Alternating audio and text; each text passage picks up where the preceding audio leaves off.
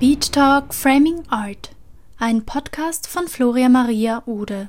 Dieser Podcast wird aus dem Finanzfonds zur Umsetzung des gesetzlichen Gleichstellungsauftrages der Universität zu Köln unterstützt. Hallo zusammen und herzlich willkommen zur dritten Ausgabe von Beat Talk Framing Art. Nach einer längeren Sommerpause geht es jetzt mit einem sehr persönlichen Talk hier weiter. Ich habe die Künstlerin und Freundin Antonia Gruber eingeladen. Wir kennen uns schon seit einer längeren Zeit und zwar aus dem Fotografiestudium bei Professor Michael Reisch. Antonia ist 1993 in Remscheid geboren und studierte zuletzt als Meisterschülerin bei Professorin Ute Mahler und Professor Ingo Tauporn an der Ostkreuzschule in Berlin Fotografie. Ich freue mich sehr, dass sie heute bei uns ist und wir uns in ihrer Ausstellungslocation der Einzelshow Bipolaroid Disorder treffen konnten. Wir sprachen zusammen über den Entstehungsprozess der ausgestellten Polaroid-Installation, aber auch über den experimentellen Charakter ihres Schaffensprozesses. Dabei spielt die physische und psychische Fragilität ihrer künstlerischen Thematik bis hin zur Materialität eine sehr große Rolle. Da wir uns während des Gespräches im Kunsthafen befanden, gibt uns diese Folge eine besondere Akustik her. Das in Köln an der Bayernwerft liegende Ausstellungsgebäude vermittelt durch und durch so ein angenehm hallender Klang. Viel Spaß und Freude mit dieser Ausgabe. Ja, schön, dass wir hier zusammen in deiner Ausstellung sind, Antonia. Wir sind hier im Kunsthafen gegenüber von den Kranhäusern in Köln und du hattest letzte Woche die Vernissage dieser Ausstellung. Ähm, wie kam es zu dieser Ausstellung? Also erstmal vielen lieben Dank für die Einladung. Ich bin froh, dass wir wieder zusammen sprechen können hier im Podcast. Ähm, ja, wie ist es zu der Ausstellung gekommen? Hier in dem, im Kunsthafen gegenüber von den Kranhäusern. Erstmal eine wunderschöne Location mit toller Aussicht, direkt am Wasser. Doch auch recht zentral. Viele Künstler auch hier im Haus, das Kunsthaus Renania und dementsprechend eigentlich eine sehr, sehr gute Anbindung zu sehr vielen kreativen Köpfen. Ähm, wie es dazu gekommen ist, im Zuge des Fotoszene-Festivals, was dieses Jahr unter dem Titel Fotoszene United läuft, ähm, hatte dieser Raum angefragt nach einem Künstler oder Künstlerin, die diesen Raum bespielt. Und es ging auch um eine Neuvorstellung des Raumes, da die Besetzung des Raumes neu ist. Und dementsprechend hatten sie sich überlegt, den Raum zu repräsentieren, so wie er ist, also sprich ohne Zwischenwände und ganz pur. Und dieser Raum bietet halt nicht ganz so viele Ausstellungswände. Und dementsprechend ähm, wollte ich dann auch mit diesem Raum arbeiten. Und sie hatten sich dann auch Gott sei Dank für mich entschieden gehabt. Und ähm, ja, dann war ich recht frei in dem, was ich machen möchte und durfte dann eine raumbezogene Installation machen, wovon dann auch der Kunsthafen recht schnell überzeugt war und haben mich dann auch einfach machen lassen. Ähm, ich habe gar nicht so viel, glaube ich, vorher alles erzählt gehabt, wie es genau aussehen wird. Das war dann auch für mich erstmal spannend, weil ich mit dem Format vorher auch noch nicht gearbeitet habe. Also ich habe schon ein paar Arbeiten im Panorama gemacht, aber jetzt hier ist ja ein sehr extremes Panorama, also mit über sechs Meter Breite und zweieinhalb Meter Höhe. Das ist schon ein sehr äh, radikales äh, Panorama, würde ich sagen. Genau, war für mich dann auch neu. Ja, sehr spannend. Deine Ausstellung ist ja eigentlich, wenn man es genau nimmt, ein Bild bestehend aus 1591 äh, Polaroids. Du hast schon eben vorhin angedeutet, dass du den Raum mit einbezogen hast in deine Fotoinstallation. Ähm, wie, hast, wie hast du dich dazu entschieden? Hat dich der Raum dazu gebracht oder wolltest du schon immer eine Fotoinstallation machen? Du hast jetzt äh, sechs Säulen äh, mit reingenommen in, in deine Fotoinstallation und die auch mit verschiedenen Perspektiven und Blickwinkeln spielt. Ja, wie ist es dazu gekommen? Der Raum bringt ja schon eine sehr spannende Architektur mit sich und dementsprechend war relativ schnell klar für mich, dass ich diese Säulen auch mit einarbeiten möchte ins Bild, da ich in meinen Arbeiten viel mit Perspektivwechseln arbeite, mit verschiedenen Wahrnehmungen, mit Deformation, Abstraktion, auch allein in der Arbeit selber schon. Also es ist nicht die erste Installation mit Polaroid, die ich gemacht habe, es ist jetzt die dritte und auch die größte bisher. Ähm, und in den vorherigen ging es eben auch schon um einen Perspektivwechsel, den man einnimmt, sei es durch eine Entfernung im Raum. Da die Arbeiten immer auf den Raum ab, abgestimmt waren, konnte man halt eben dann damit spielen, dass man mit der Entfernung gearbeitet hat. Die erste Installation war in einer Rotunde, also einer sehr runden Wand, wodurch man auch nochmal einen schönen Perspektivwechsel hatte und dadurch eben auch eine ganz andere Wahrnehmung des Raumes und des Bildes dann halt hatte. Und hier war es mir dann dementsprechend recht schnell klar, dass ich mit diesen Säulen auch arbeiten möchte. Genau, und dadurch, dass ich sie jetzt eingearbeitet habe, kann der Betrachter oder die Betrachterin das Bild für sich nochmal verändern, indem sie sich oder er sich auf einer gewissen Linie bewegt und dadurch das Bild quasi zerreißen, aber auch gleichzeitig wieder neu zersetzen, zersetzen oder zusammensetzen kann. Und jedes einzelne Polaroid ist ja auch schon fast ein Werk für sich. Also wenn man jetzt genauer näher dran geht, äh, kann man ein in sich, fast bei jedem Polaroid, ein in sich stimmiges Bild erkennen. Ja, also da war es mir auch ziemlich wichtig, da ich bei der Arbeit nochmal anders gearbeitet habe als bei vorherigen Installationen von den Polaroids. Ähm, wie gesagt, das ist jetzt die dritte Installation mit Polaroid, die ich mache und bei den vorherigen hatte ich auch andere Herangehensweisen. Hier war es jetzt so, dass ich auch eine Performance im Atelier an mehreren Tagen durchgeführt habe und diese dann eben fotografisch festgehalten habe.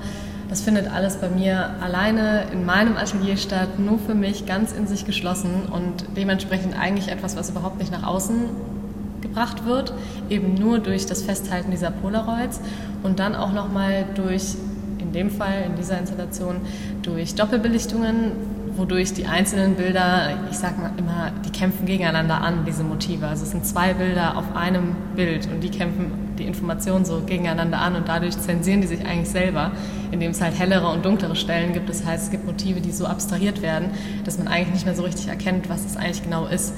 Oder dadurch, dass sie sehr, sehr dunkel wirken oder sehr hell werden, dass man dadurch das Bild nochmal ja, deformiert, was immer wieder ein Thema ist in meinen Arbeiten. Wegen den Polaroids wollte ich dich fragen, also du kannst ein Polaroid doppelt belichten? Genau, das oder? ist möglich. Also ich arbeite mit alten Kameras von Polaroid, aber auch mhm. mit den neueren Kameras von Polaroid. Bei den neueren ist es etwas einfacher, bei den alten habe ich mir eine Konstruktion gebaut, dass auch das funktioniert. Also ich bin da recht experimentierfreudig, dass ich auch eine Kamera gerne mal auseinanderbaue und gucke, was passiert, wodurch natürlich auch schon mal Fehler im Bild entstehen, weil ähm, eine Kamera, gerade eine Polaroid-Kamera, einem auch nicht so viel verzeiht, wenn man da mal irgendwie was wieder falsch zusammenbaut. Aber es ist vieles möglich, wenn man sich ein bisschen damit auseinandersetzt und ein bisschen was baut. Und du arbeitest wirklich sehr intensiv mit diesem experimentellen Charakter von Polaroids. Aber auf der anderen Seite bist du sehr stark im Digitalen auch präsent. Ähm, was bedeutet das für dich, dieses Zusammenspiel? Gehört das dazu oder kannst du dich, dir vorstellen, in Zukunft auch ohne das andere ähm, ähm, zu leben? Also, dass du sagst, jetzt mache ich nur noch digitale Arbeiten. Ähm, ja, was ist da dein, deine Vision? Ja, Zusammenspiel ist ganz gut. Ich sage meistens Wechselspiel, weil es in meinen Arbeiten eben immer einen Punkt gibt, wo es von dem einen ins andere wechselt. Also sowohl als auch. Es gibt einmal ein Wechselspiel zwischen, dass ich vom Digitalen ins Analoge wechsle oder vom Analogen ins Digitale wechsle. Es kommt immer ganz darauf an, womit ich gerade arbeite. Aber dieser Zwischenschritt, dass es einmal zu einem Wechsel kommt in den Arbeiten, der findet immer statt. Das hat sich irgendwann ja, unterbewusst eingeschlichen und mittlerweile arbeite ich aber auch wirklich bewusst damit, dass ich sage, okay, jetzt ähm, bereichert das vielleicht die Arbeit nochmal oder kann sie noch intensivieren oder sowas. Und dementsprechend, ähm, das sind schon gezielte Schritte, die ich dann wähle. Und hier bei der Polaroid-Arbeit ist es eben so, dass ich die Polaroids ganz analog natürlich mache. Und dementsprechend ist jedes Polaroid ein Original Polaroid, wie es einfach aus der Kamera rausgeschossen kommt. Diese Polaroids scanne ich dann ein und speise die in ein digitales Programm ein. Und dem Programm gebe ich vorher noch eine Datei, die ich vorher generiert habe am Computer. Und dadurch ersetzt quasi das Polaroid das Pixel des Gesamtbildes. Und dadurch wird natürlich das Gesamtbild wieder in abstrahierter Form dargestellt. Und dadurch kommt es einfach zu einer extremen Abstraktion, wodurch das Endbild nicht immer direkt ersichtlich ist, was ich aber ganz schön finde, dadurch, dass es halt dann schwankt zwischen gegenständlich und abstrakt. Und das finde ich ganz schön, dass es halt eben nicht auf dem Silbertablett serviert ist, sondern ja, man kann etwas sehen, wenn man sich ja, darauf einlässt. Aber man kommt relativ sehr schnell spannend. da dran, weil es gibt halt sehr dunkle Stellen, es gibt sehr helle mhm. Stellen und dadurch rechnet das Auge ja automatisch äh, Formationen zusammen und das passiert natürlich automatisch vom Auge her, dass mhm. man relativ schnell merkt, da muss irgendwas sein und dann fängt man an zu suchen. Und dann sucht man auch im Raum und versucht man einen bestimmten Standpunkt zu finden. Hier bei der Arbeit gibt es einen Standpunkt, einen bestimmten. Das gab es vorher in den Arbeiten nicht unbedingt. Da konnte man durch die Entfernung eben damit spielen oder indem man es nochmal fotografiert. Da haben viele Leute es dann auch erst erkannt, wenn man es fotografiert hat, dadurch, dass dann die Pixel nochmal verkleinert werden und die Formation natürlich nochmal ein bisschen gestaubter ist. Ähm, jetzt hier bei der Arbeit ist es so, dass es einen Standpunkt gibt und das war mir wichtig, weil ich eben hier mit den Säulen gearbeitet habe und man sieht, glaube ich, dass die Arbeit sehr akribisch gehangen wurde, was auch Teil der Arbeit, würde ich sagen, ist. Ähm, und hier ist es eben so, dass es an diesem einen Standpunkt dann äh, das, was? Du meinst, es gibt einen Standpunkt, von dem man das ganze Bild komplett erfassen genau, kann, und als vor ein Dingen, einzelnes Genau, Bild. und vor allen Dingen dann auch alles auf einer Linie ist. Also Ober- und Unterkante ist exakt eine Linie. Das wurde vorher alles genau berechnet und ähm, ja, das ist ein sehr schönes Spiel. Spannend. Wenn man die einzelnen Polaroids äh, betrachtet, kann man erkennen, dass ähm, sich das eine vom anderen nicht sonderlich extrem unterscheidet, sondern dass du da wirklich auch ähnliche äh, Motive hast. Wie kommt es denn dazu? Ja, das ist eine berechtigte Frage. Ich spiele hier in dieser Arbeit und auch in den vorherigen Polaroid-Arbeiten mit der technischen Reproduzierbarkeit von Bildern. Also da bin ich bei Walter Benjamin.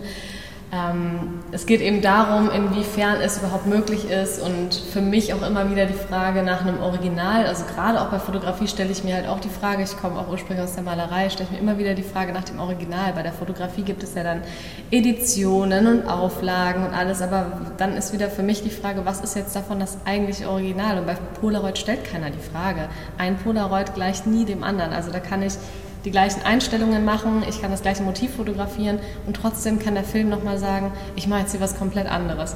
Und das fand ich sehr spannend und dementsprechend gibt es Motive, die sich vermeintlich ähm, wiederholen. Aber wenn man genau hinschaut und anfängt, dieses Memory-Spiel zu spielen, wenn man es dann hinbekommt, weil es sind ja sehr viele Motive, wodurch man ganz schnell wieder das Motiv verliert, was man gerade noch im Blick hatte. Aber wenn man denn dann dabei ist, dann wird man auch feststellen, dass sie sich doch unterscheiden. Sei es, dass die Überblendung an einer anderen Stelle ist oder aber, dass es aussieht wie eine Bewegungsabfolge. Es ist ja, wie gesagt, eine Performance, die im Atelier stattfindet.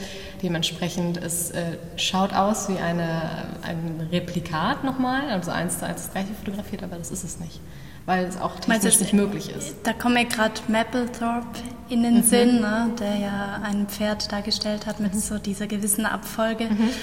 Ähm, man wird immer verleitet, so das zu suchen in deinen Bildern und dann ist es aber das doch nicht.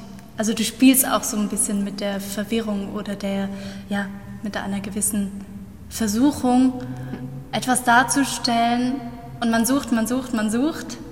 Ähm, und dann spannend. ist es das vielleicht doch nicht. Also es gibt mhm. auch einzelne Motive, wo ich mir ziemlich sicher bin, dass ein Betrachter bestimmte Dinge daran sieht oder meint, jetzt etwas entdeckt zu haben. Aber man kann bestimmte Stellen des Körpers auch anders fotografieren. Also man muss ja dazu sagen, dass es in der Arbeit, es ist, eine, es sind Aktaufnahmen und es gibt Stellen, wo man meint, jetzt etwas zu sehen, was aber eine ganz andere Stelle des Körpers sein kann. Und ich wurde bei der Hängung auch sehr häufig gefragt, ja, äh, was ist das jetzt? Was ist das jetzt? Und ich fand das eine super gute Sache, weil stellenweise wusste, also manchmal gab es Momente, wo ich selber kurz überlegen musste, weil eigentlich war ich mir immer klar, ja, natürlich kann ich die Motive alle hinterher noch zuordnen und ganz klar äh, benennen, was das genau war vom Körper. Aber es war auch irgendwann für mich nicht mehr einfach, dass selbst ich dann irgendwann nicht mehr wusste, oh, das sieht jetzt wirklich aus wie. Und es war aber eigentlich ein ganz anderes Teil vom Körper. Und das fand ich dann irgendwie spannend, dass es auch da wieder ein Wechselspiel gibt, auch in den Einzelbildern. Hast du dich selber raus ausgetrickst? Mich selbst ausgetrickst, genau. Ja, ähm, in, in, sehr, sehr vielen Beschreibungen von, von dir, also sei es Ausstellungsbeschreibungen oder auch auf deiner Homepage oder Instagram, sprichst du immer wieder an, dass es äh, um eine gewisse psychische und physische Fragilität geht in deinen Arbeiten.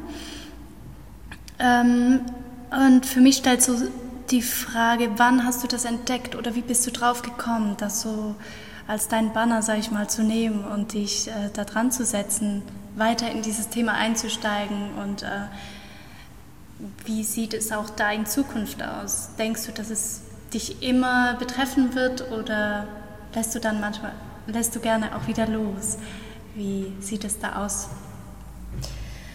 Also ich würde sagen, dass ich vielleicht vom Material nicht unbedingt einen roten Faden habe, aber dementsprechend dafür thematisch umso mehr. Also mein Thema ist, wie du schon sagst, in fast allen Arbeiten kommt das vor mit der physischen und psychischen Fragilität des Menschen. Und die spiegelt sich dann im jeweiligen Material auch wieder. Also beispielsweise jetzt mit der Polaroid. Ähm, Arbeit oder auch mit meiner Arbeit TTC, äh, die du auch schon mal mehrfach gesehen hast. Äh, da geht es eben darum, dass auch die Arbeiten, die sind ja nicht unsterblich, sage ich immer wieder. Ich finde es total absurd, dass Arbeiten hinter Bilderrahmen beschützt werden und immer behütet werden. Und eigentlich, wenn wir Arbeiten zeigen, zeigen wir sehr viel von uns und geben sehr viel von uns preis. Das passiert ja automatisch im Prozess der Arbeit. Und ich frage mich dann jedes Mal, warum muss ich mich in Anführungsstrichen da nackt machen und was von mir preisgeben und darunter, ich sage jetzt mal, leiden, aber in Anführungsstrichen. Ähm, warum darf die Arbeit das unbeschadet überstehen, sage ich jetzt mal? Und warum darf eine Arbeit nicht auch leiden mit, jedem Ausstellungs, mit jeder Ausstellungspräsentation? Und so fand ich das irgendwie ganz spannend. Also klar, ich denke mir auch jedes Mal, Mensch, boah, jetzt meine Arbeiten mal in Bilderrahmen. Also ich stelle mir das unfassbar schön vor und immer wieder möchte ich Bilder im Bilderrahmen, aber meine Arbeiten sagen jedes Mal, nee, Antonia, wir gehören so pur an die Wand, äh, Bilderrahmen, nein, danke. Das ist irgendwie dann eine Entscheidung, die, die, die, fällen irgendwie die Bilder für sich, dass die halt dann sagen, nee, wir müssen ungeschönt an die Wand und wir sind fragil. Und ich wurde auch mehrfach in der Ausstellung hier auch angesprochen, wo gesagt wurde, boah, da wird einem erstmal klar, ich könnte jetzt sofort das Bild einfach anfassen. Und dann wäre sofort ein Fingerdatschen drauf.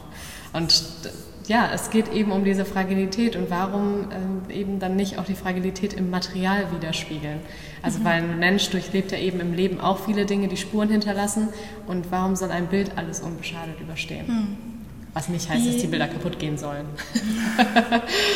Wie lange in Anführungsstrichen hält denn so ein Polaroid oder eine Polaroid-Arbeit, wenn man die nicht hinter Museumsglas verglast oder wenn man die nicht lichtgeschützt lagert, sondern wirklich so in der Wohnung oder im Wohnzimmer oder im Museum oder in einer Ausstellung hängen hat? Also die Polaroids sind mittlerweile haltbar. Und das ist auch eine, ja, nicht eine neue Rezeptur, die hatten schon früher eine Rezeptur, die haltbar war. Da war aber irgendwas drin, eine Chemikalie, die nicht sonderlich äh, umweltfreundlich war. Jetzt gibt es mittlerweile eine Möglichkeit, die haltbar zu machen und es, wenn auch nicht ganz umweltfreundlich, weshalb ich auch bewusst mit allem an Material arbeite, was Polaroid einem dann liefert. Also sowohl auch die Batteriekassette als auch der, diesen Filmschutz Papier, was oben drauf liegt, da steht immer so ein, wie so ein Glückskeksspruch drauf. Also ich versuche dann wirklich schon auch alles Material wieder zu verwerten, damit man halt möglichst effizient damit arbeitet, weil es ja nicht wirklich gerade umweltfreundlich ist. Aber die Arbeiten sind haltbar, also dementsprechend man kann es aufhängen und man kann es auch länger hängen lassen. Was ein Bild macht, ist, dass es in jedem Fall sich noch mal ein wenig verändert, also ein bisschen ins Eierschalenfarbene geht. Das passiert, aber das passiert in den nächsten äh, Tagen hier in dieser Ausstellung von der Arbeit und das ist auch schon passiert und das ist Teil der Arbeit. Das ist ein Teil des Prozesses. Also eine mhm. Arbeit entwickelt sich halt eben nochmal weiter. Finde ich ein guter Punkt. Wir haben noch nie darüber gesprochen, lustigerweise. Aber ähm, ich meine, in 100 Jahren kann man da noch was dran erkennen auf den Polaroids oder also ich gehe davon aus. also ich meine, ich, äh, ich, ich, kann das jetzt natürlich auch äh, sagen, ähm, weil mir kann halt in 100 Jahren keiner mehr was, weil in 100 Jahren werde ich aller Wahrscheinlichkeit nicht mehr da sein und wenn ich gesagt habe, das ist haltbar, dann äh, ist das erstmal Gesetz. dann behaupte ich das jetzt einfach mal. Wenn das nicht der Fall ist, dann äh, entschuldige ich mich an dieser Stelle mal voraus bei den Käufern. Nein, ich gehe, also es ist von Polaroid, ich habe mit Polaroid ja eben auch Kontakt und die sagen, die sind auf jeden Fall haltbar. Aha. Und man sieht ja auch bis heute viele Polaroids in Ausstellungen und die sehen nach wie vor super aus und die halten sich und da hat mhm. sich nicht viel dran verändert. Mhm. Ja, du bist trotz der äh, fragilen Themen auf, finde ich, so eine gute Art und Weise trotzdem sehr ähm, radikal, was deine Hängungen betrifft, aber auch so was deinen künstlerischen Weg angeht. Und ich denke mir, bestimmt gibt es trotzdem so den einen oder anderen Gegenwind und da würde mich an dieser Stelle interessieren, was, was so deine steilsten Hürden waren, jetzt zum Beispiel bei der Ausstellung hier und wie du damit umgegangen bist. Ja, also das Radikale, ja, würde ich äh, unterschreiben. Was heißt radikal? Vielleicht, ja, ich weiß nicht, ob ich mich damit jetzt identifizieren würde unbedingt. Aber ich glaube schon, dass ich Entscheidungen treffe aber die äh, treffen irgendwie auch eigentlich das Bild. Also irgendwie war mir das direkt klar, dass ich das so hänge und dass ich nichts anderes noch an die Wände hänge, weil die Frage kam häufiger so, ja, und was zeigst du an den anderen Wänden? Oder auch bei Besuchern war so, ja, die kommen rein und fragen so, und wo geht's weiter? Ja, nee, das ist es. Ich meine, es sind 1591 Bilder. Also ich meine, gut, wer jetzt noch mehr braucht, hat keine Ahnung. Aber klar, es ist natürlich unterm Strich ein Bild, das ist mir auch klar. Und dementsprechend wirkt es natürlich dann doch auch radikal und auch minimalistisch, vor allen Dingen, wenn man sich im Raum mhm. bewegt und auf das Bild zugeht, sich umdreht und wieder zurückgeht, sieht man nichts, weil die Säulen sind nur von einer Seite bespielt. Das heißt, wenn wir den Weg zurückgehen vom Bild, ist der Raum leer. Und das finde ich ist eigentlich auch wieder, das ist vielleicht dann doch sehr radikal, gebe ich recht. Und der Raum ist ja dann auch sehr clean, also mit dunklem Boden, weiße Wände, Licht durchflutet. Da ist halt dann wirklich nicht mehr viel. Mhm. Und mit den vorherigen Arbeiten, ich glaube, mittlerweile bin ich da vielleicht ein bisschen radikaler oder entschiedener, dass ich merke, dass dann weniger mehr ist. Dass man einfach, früher wollte ich auch mal sehr viel immer zeigen, dass ich sage, hey, ich, ich bin fleißig, ich mache viel und ich möchte auch gerne viel zeigen. Aber mittlerweile merke ich irgendwie so, dass es doch besser ist, dann weniger zu zeigen und dann dafür aber entschiedener und dadurch kann es stärker werden. Aber ich glaube auch durch die Größe der äh, Arbeit insgesamt ähm, haut die schon ordentlich rein. Ja, ja. sind ein paar Bilder, ja. ähm, ich stelle dir jetzt eine Frage, die du eigentlich nicht so gerne hast, das weiß ich, aber ich stelle sie dir trotzdem. Wenn ich interessiert bin an eine deiner Arbeiten, ähm, die zu kaufen etc., an wen wende ich mich denn da am besten? Genau, also wenn es um Ausstellungen angeht oder um Käufe, dann gerne jederzeit über mich, also sich einfach bei mir melden, sei es über Mail ähm, oder einen anderen Kontakt, den man eben gerade zur Hand hat. Und je nachdem, um welches Bild es sich handelt, gebe ich den Kontakt dann weiter, denn es gibt ein paar Arbeiten, die äh, in der Galerie Arte Part vertreten sind und dann wiederum auch ein paar Arbeiten, die bei der Galerie Norbert Arns vertreten sind. Und genau, dann kommt es einfach darauf an, um welches Bild es sich handelt. Genau. Genau, und ich werde auch nochmal ähm, deine Links, also die Links zu deinen mhm. Webseiten mit in die Show Notes packen. Ja, super. Wenn, wenn ich dann zum Beispiel eine Polaroid-Arbeit von dir kaufen würde, wie ist es dann mit der Hängung? Bist du da dabei oder kannst du Hilfestellungen geben? Wie schaut das aus? Ich denke, am liebsten bin ich dabei, da ich ja. ja. doch sehr akribisch dann da auch arbeite und ähm, genau, ich wäre in jedem Fall dabei und würde das installieren und aufbauen. Das ist mir auch ein ziemlich großes Anliegen, weil es auch einfach auch Teil der Arbeit ist, so jedem Bild nochmal so die Aufmerksamkeit schenken, ähm, an richtigen Platz zu hängen. Mhm. Das ist dann schon nochmal ein Prozess, den ich dann gerne nochmal durchlaufe. Und das ist ja dann auch im Preis inbegriffen. Ne? Ja, eben. Sehr gut. ja, gibt es denn auch ein Zertifikat zum Werk? Wie machst du das? Genau, ich arbeite mit Zertifikaten, dementsprechend äh, mit Zertif mhm. erst mit Zertifikat ist es dann eben vollends original. Super. Sehr schön. Welches ist denn dein nächstes Projekt bzw. deine nächste Ausstellung? Worauf dürfen wir uns freuen? Also diese Arbeit wird es in jedem Fall nochmal zu sehen geben in, äh, beim Sächsischen Kunstverein. Da wurde schon angefragt, dass äh, eine Ausstellungsreihe gibt zu bipolaren Störungen und da wurde dann auch eine Arbeit von mir angefragt. Und da wird es die Arbeit nochmal geben in einer anderen Version, weil hier arbeite ich ja raumbezogen und dort habe ich einfach andere Raumgegebenheiten.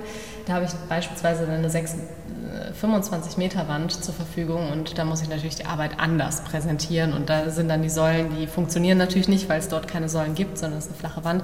Aber darauf können wir uns in jedem Fall freuen. Ähm, das wird im nächsten Sommer stattfinden, also 22. Dann wird es ähm, in diesem Jahr nochmal ganz nett die offenen Ateliers geben. Da zeige ich immer ähm, die Ansätze neuer Arbeiten. Das ist, glaube ich, immer ganz interessant zu sehen, was dann da als nächstes kommt. Das ist immer so ein kleiner Teaser, kann man immer schön ausprobieren, wie Arbeiten funktionieren in Ausstellungen, ohne sie schon wirklich der großen Masse zu zeigen. Was sind dann deine nächsten neuen Projekte, Antonia?